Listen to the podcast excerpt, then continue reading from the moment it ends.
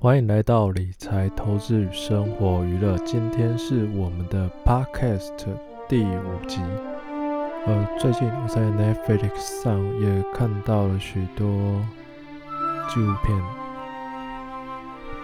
那我就选了一部叫《Enter the Anime》。这部纪录片是跟动漫有关系的，叫《动漫时代》，或者翻译叫《进入动漫》。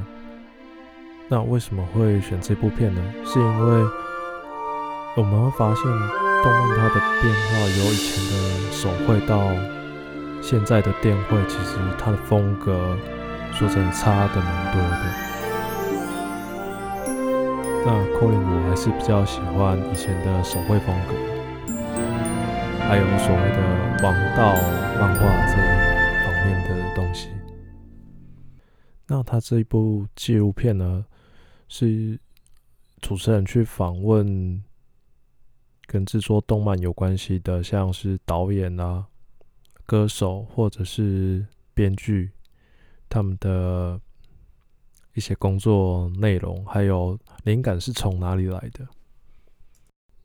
那首先，他访问到的第一个来宾是阿迪香卡，中文翻译成阿迪尚卡尔。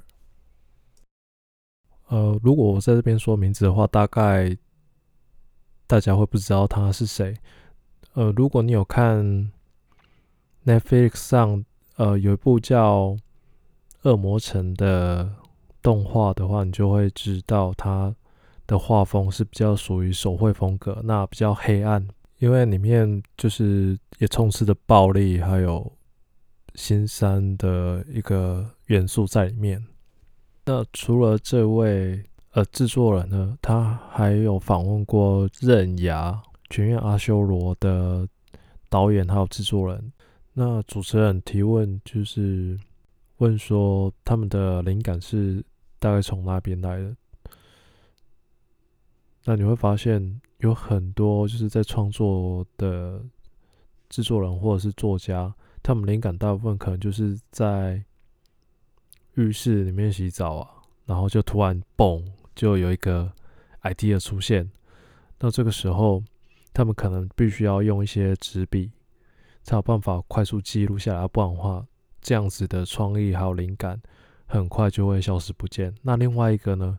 就是你可能要去散步或逛街的时候，这一种灵感也会在不知道什么时候就突然出现。那这个时候最好就是随身有一个能记录的东西，比、手机，什么都好，只要能记录的都可以。因为像我在编写配乐的时候，或编曲的时候，作曲的时候。都会希望就是电脑就刚好在我的身边，要不然的话，我可能就是会哼个几个旋律，然后用手机记录下来。要不然的话，有时候真的创没什么创意，或者是没有什么灵感时候，就只能聆听大量别人的音乐，然后让自己能够回到那个可以马上找出灵感的一个状态。再就是，其实日本动漫也有很多发展，它属于自己的风格，像是歌德风啊、萝莉风啊，或是歌德萝莉风，也有所谓的可爱风。那这个是他在纪录片里面稍微描述到的一些风格，其实还有很多不同风格。那它里面还有提到一点，就是《全员阿修罗》。《全员阿修罗》它是一个。暴力还有商业政治结合起来的一部很有暴力风格的动漫。之后又访问了东映这一个大家所熟悉的公司，因为东映它就出过《数码宝贝》啊，《圣斗士星矢》《海贼王》等等很多大作。那其实东映的导向原本就是播给小孩子看的。它对应的就是西方那边的迪士尼，那迪士尼有所谓的米老鼠这个代表人物，东映这边呢就用猫来作为他们的一个象征还有商标。那东映是在二战之后，以迪士尼为蓝本所创立的一家动画公司。然后你会发现，东映的动画里面都包含友谊、努力，还有希望、胜利的元素在里面。那是因为他们希望就是在第二次世界大战战败之后，给孩子的一种希望的一种理念。那采访采访的这个采访者呢，也问东映的这个社长，问他说：“哎，你有没有还有没有小宇宙？”在身体里，那东映的社长也很俏皮的回答说：“我已经七十几岁，应该是没有了吧？”那其实你会发现，东映会出这种动画的原因，我觉得还有一大部分是有一些商业的元素在里面。因为在纪录片里面，他提到的就是二次大战刚结束的那一段期间，他的题材就刚好跟一般的。民众有很大的共鸣，因为在这个负能量就是极大的一个状态下，他需要有一个很正能量的一个理念来拉动着他们。不过你也不能让一开始的角色就非常的爆炸、非常的强这样子，因为你会发现东映的有许多主角都是一步一步的努力。然后打倒对手，然后自己就越变越强，然后再去打更强的对手。这个刚好就对应到那时候的时代缺口，还有所谓的心灵鸡汤这个部分。那除了东映的动画之外，让人最津津乐道的，应该就是动画里面的歌曲，像是《圣斗士星矢》的主题曲啊，还有。《新世纪福音战士》的主题曲，他们的歌曲都会在你的脑袋里面不断的传响回绕。这一些我们所熟悉的这些动漫之外呢，日本也发展了所谓的可爱风，像是懒懒熊，或者是跟职场有关系的动画《职场小烈》。好，OK，那你都会发现，其实很多的。动漫的创作家，他们都不只是在动漫这一块有所谓的成就，或者是有他的特殊技能在。其实他们还有许多的备用计划。这个备用计划，并不是说他们如果放弃制作动画的话，他们会往哪一个方向去发展。它比较像是哦，我今天可能一样是做动画的，可是我会加一些别的元素。来区隔我和其他动画家、创作家不同的一个市场，像你就会发现，《圣斗士星矢》他们这个市场就比较偏向于小孩子，那《职场小烈》他们这一个市场就比较偏向于职场生活的一个动画。我目前举例这两个例子是差别比较大的一个两部动画。那其实你如果有在看动画的话，其实你会也会知道，就是说。其实每一样作品，他们的之间的区隔可能有类似之处，啊不过还是会针对不同的族群去做一个分类。之后，这个就会变成属于他这一套动画的一个风格。最后就是主持人也提问过，如果你们没有从事动画创作者这个行业的话，你们会选择哪一个职业？其实大部分的人都会有一些备案的计划。不过，大部分的创作家可能也不晓得，他们之后如果没有做这个动画创作的工作的时候，他们会选择什么职业？因为毕竟他们在这个行业已经耕耘了许久，啊，有一个成就在了。在他们花的时间可能不是你所能想象，因为他们光是在创作这一块就花了大概二十。二十个小时左右，或者是十几个小时，光睡觉时间也可能都不够。这就可能是所谓的日本匠人的心态，他们会立志于把一件东西做好。那这部纪录片是我还算蛮推的一部纪录片。如果你对日本的动画有兴趣的话，可以去观赏一下这一部《Enter the Anime》。好的，今天这是第一部分的内容。接下来我要讲的内容是跟创业有关系的。在创业前，你应该如何累积自己资金的十种方法。创业前，你应该如何累积自己的资金呢？在创业初期，你需要资金的累积以及多余的时间去建构我们的事业。不过这边我不建议我们贷款创业或直接辞掉工作去创业，因为那将会对我们的身心造成极巨大的压力。接下来呢，我们就来聊聊。在犹豫要不要创业和想创业，我们应该如何准备资金？不过，如果你想待在一家福利和制度还不错的公司，那个也是一种选择。毕竟，创业风险还是很大。但如果你想抱有梦想，创一番事业，帮自己加薪，那以下我会有几种累积资金的事项。第一种就是以公司制度调薪，公司内部若有完善的升职计划或调薪系统，我们能先将自己的精力和时间先调整，把正职做好，也能在不影响正职工作情况下了解如何创业。你可以去线上购买书籍，或者是多看一些跟创业有关的。部落格这样子。第二种呢是配股，有些大公司为了要奖励员工或招募专业领域人才，会有配股的奖励制度。一般都是在公司待满几年之后，就会有这项福利措施。可是千万不要笑想这样的福利，毕竟公司要上市上柜，要有一定的规模，才有这项福利。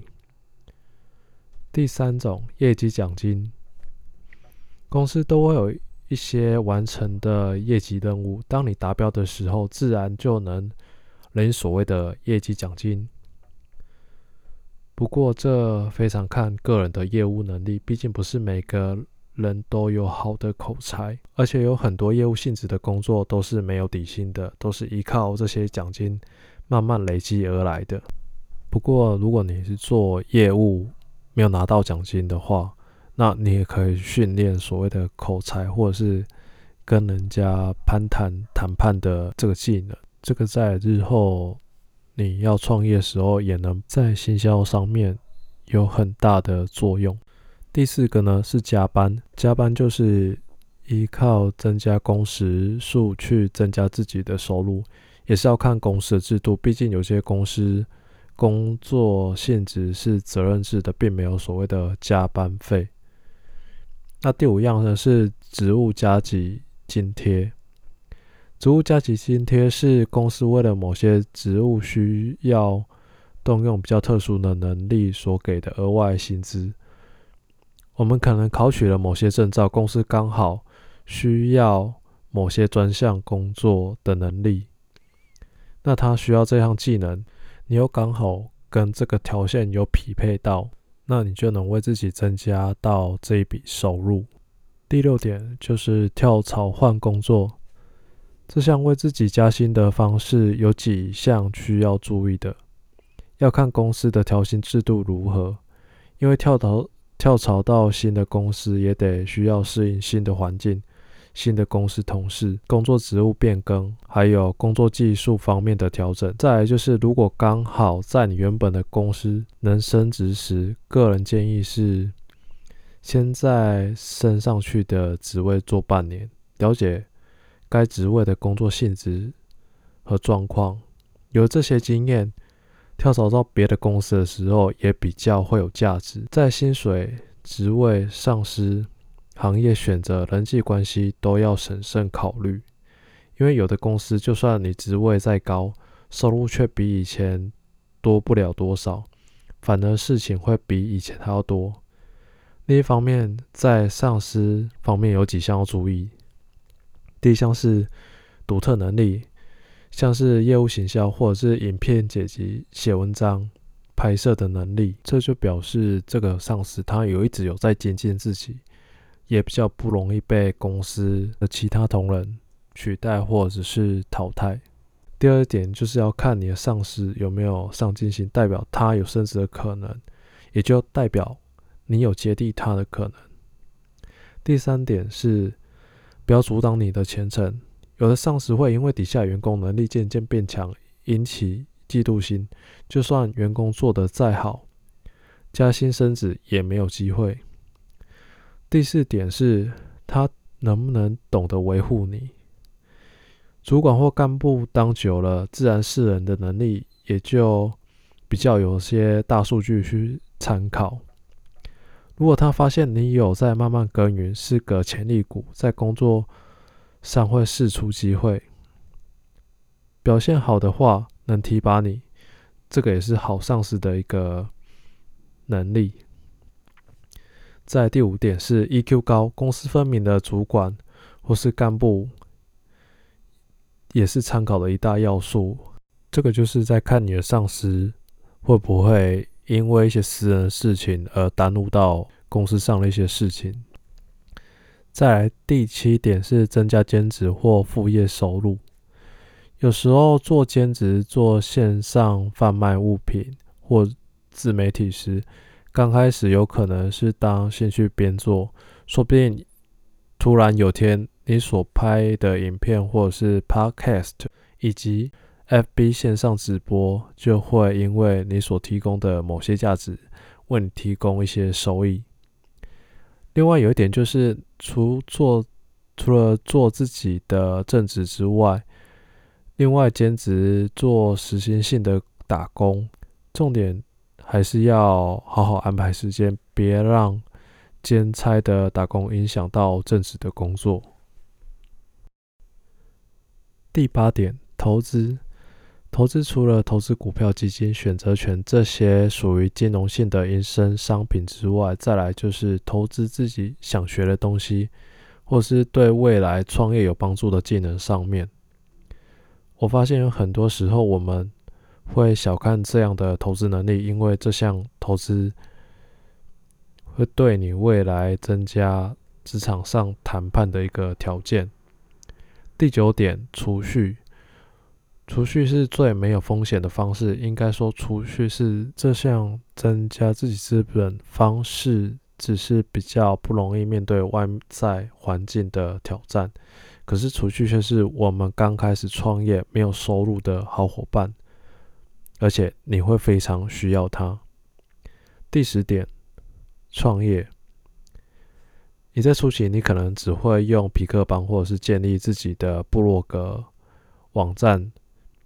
写几篇文章，也可能用摄影机加麦克风，加上电脑剪辑软体，就开始建立自己的一个王国。而这个行动最刚开始的，并不是金钱收益，换到的应该是流量以及你的粉丝，再将这些流量转为收益。不过，这个需要大量。的时间累积还有坚持的努力，在这几项增加你创业资金的项目中，有几项你必须考虑到工作性质是否劳累以及工作之间的距离，因为人体还是需要休息。一味的操劳，别说创业了，有时候还会遇到许多的麻烦事情，像是去公司的途中因为精神不济而发生车祸，诸如此类的。所以还是要评估自己的能力，增加收入的方法就看我们如何搭配安排。怎样才能最平衡增加自己收入的生活方式？还是要看自己的能力和体力是否有这样子的一个能耐在。好，今天一样是两个单元，其实。我觉得第一个单元还是跟商业创业这个稍微有交集到一些关系。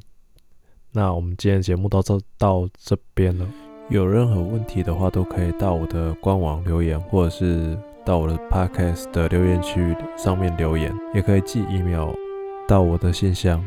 如果没问题的话，Podcast 的每周会更新一次，然后我的官网上的文章。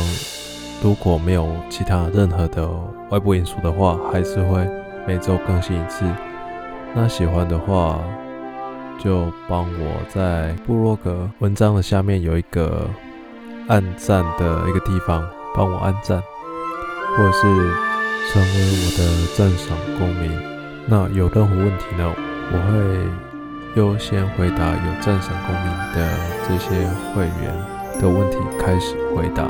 那喜欢我的文章的话，或我的 podcast 也帮我分享出去。感谢您的收听，我们下个星期见。